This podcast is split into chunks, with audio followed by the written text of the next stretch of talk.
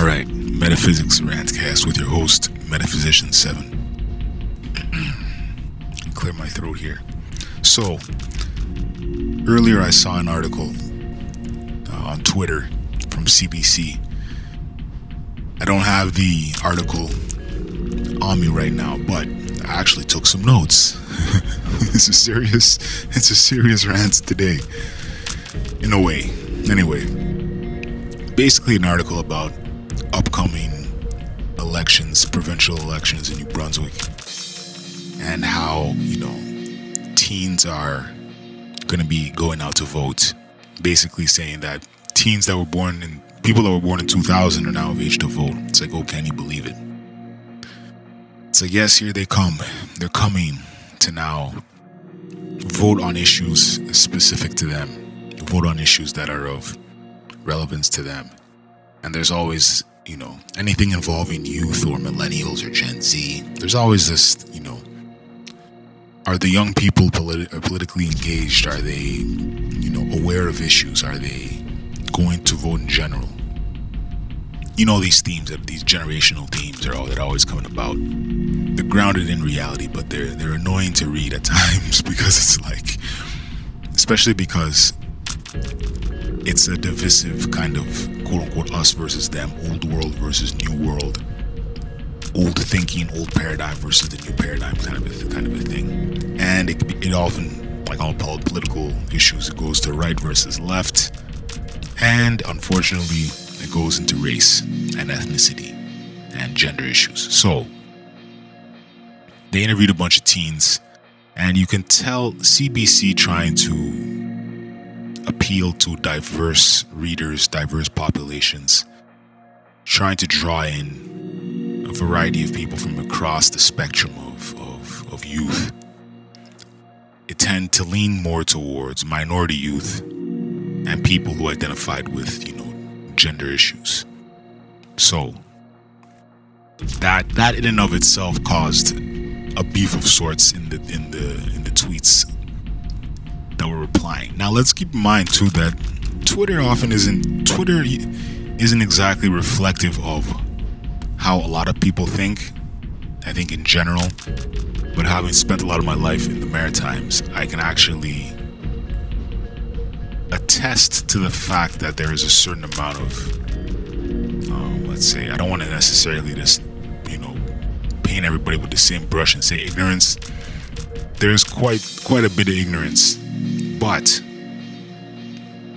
a lot of the tweets weren't um, too dissimilar from the kind of the stuff I used to hear when I was out there. So anyway, what are some of the issues that came up? They interviewed a bunch of teens. They asked them, you know, what are the issues that are important to you? So I got a little list here. So issues: First Nations issues, diversity, inclusivity, uh, boosting STEM and business, trying to make New, Brun- New Brunswick a hub for business and uh, tech, the environment, boosting immigration, uh, making New Brunswick more progressive, less, I, I wrote here, less backwater-ish, because that's, that's the best way I could describe it. Social justice issues, you know, poverty, racism, gender acceptance, and like I said, trying to appeal to a more diverse group of people uh, the teens that were interviewed were Muslim, First Nations, and Chinese. Oh yeah, and then another another kid. I think it was the the Chinese teen. He said um, he wanted to he wanted to bring light or bring attention to porn addiction, which was very interesting. That's not really an, an, an issue that it's one of those that porn addiction thing is a, it's a it's an issue that is um, very spoken about now. Um, maybe maybe that's not the best way to say it. Porn addiction is definitely getting a moment right now in the spotlight. You have communities of people, no FAP, no jacking off, all that stuff, and all the benefits of, of not watching porn. And I think we can all agree that watching porn is a waste of time. But to see an actual teenager come and say, I'm going to, well, not necessarily vote on that kind of an issue, but uh, to to say that that's an issue that's important to him, I wonder how many. Um, well, this is it's the digital addiction thing, right? Like that's it's like it's tied to gaming. It's tied to like spending too much time on forums, it's social media addiction, porn. They're all in the same kind of uh, umbrella category of digital addictions, but that was singled out by the young man. So, these are the issues. Not entirely surprising that these are the issues, but this is this is what I want to focus on.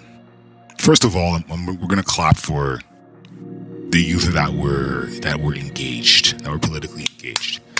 This is the kind of thing you need to see more of. More young people being politically engaged, more young people that are at least not yet cynical to the whole process. Young people that are educated on certain issues because like I said, for all of the fear mongering around fake news and so on and so forth, the fact of the matter is we're right now in the height of getting as much information as we can surrounding anything you want to know about. So to not know about something speaks more to the fact. It's one thing to say that I have not specifically gone and read about an issue. That's one thing to admit that. But to say that either you A, don't have time, or B, you know, the, the information isn't out there, that's just bullshit. So, respect to those teens. Now, the comments, and I kind of touched on this already. You had people tweeting shit like, oh, the liberal agenda of the CBC. Some dude posted some like like Photoshop image of like you know how people come up with these these acronyms taking shots at the CBC. Keep in mind, I don't I'm not a I'm not a supporter of the CBC, but I think in this whole left versus right divisive argument that's going on, that's always been going on. It's always like whenever whoever's in power, the opposite side says that CBC leans towards that party, right? So, but I guess traditionally it's sort of you know it's it generally tends to be uh, singled out as a left or you know media media company as a left media organization. So you have all these tweets, you know, saying shit like, "Oh, you know, Trudeau put you up to this," or you know, the liberals and their agenda, and so on and so forth, and oh, these kids don't pay taxes, that's why that's not an issue for them, and, and all of this stuff, and it's kind of like a generation is gonna vote or pay attention to the things that are specific to them. If you're if you're Muslim in New Brunswick, it's it's almost foolish to not expect that racism and immigration issues are going to be are going to be an important issue for them. In the same way that you can you can go somewhere in the US and it's going to be immigration and and and, those related issues, those related topics for Latino American youth who's 18, whose parents are, you know, whose family, whose whole family is suffering under these immigration issues, right? And being targeted and having families ripped apart. These are the sorts of things that I think, you know, as much as we as much as we like to pretend that as much as both sides, right? But I notice it is specific with the, the quote unquote right wing people. It's like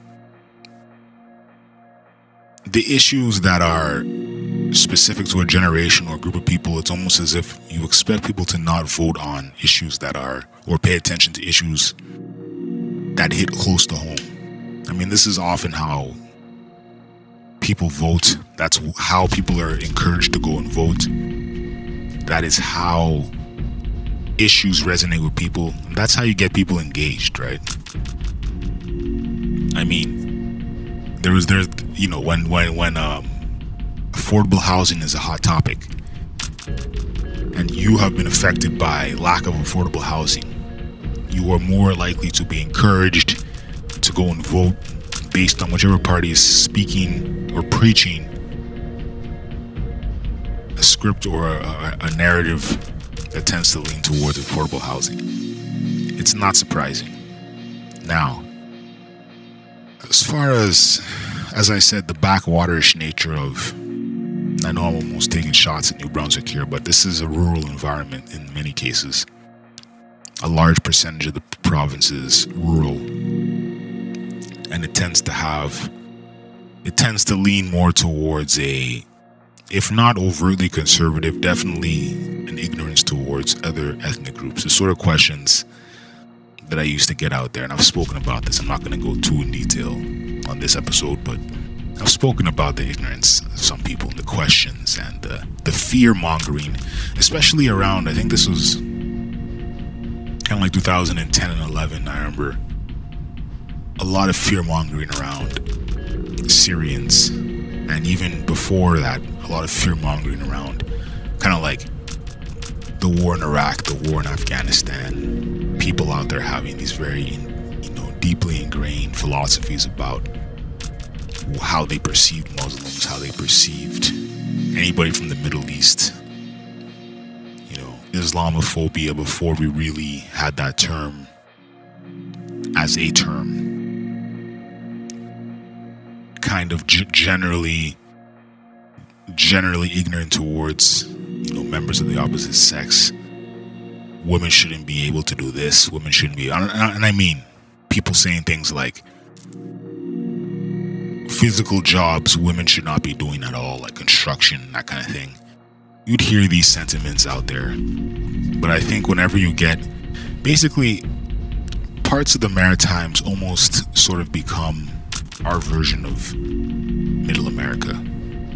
And we have our own middle Canada, but I think it was because it's a smaller it's a smaller geography or sorry, it's a smaller geographical area and it's not as sprawling, it's not as spread out. When you go there and you hear these opinions being vocalized, and this is, you know, this is this wasn't an everyday thing, but it was enough that it made me question how, as a minority, people or a member of any particular group of people that are considered a minority, how you can completely and totally function and operate in that environment. And one of the things these teams were saying were that, you know, youth tend to leave. It's because of lack of jobs, but it's also because of a how would you how you would say a small-minded worldview. That kind of a worldview, if it's not nurturing or if it's not, you know, if if, if you're not gonna if the average person around you thinks a certain way and you think left of that, you know what I mean? You're gonna eventually look for environments, whether you move to Montreal, whether you move to Ottawa, whether you move to Toronto, you head out to Vancouver to really find your community. Um, a community that's not really and totally existent. It's existent, but not totally existent there. Anyway, that kind of was long winded. That's my thoughts on that whole New Brunswick teens voting end of September CBC article. I may hop back in later on with another rant, but those are my thoughts for now. Peace.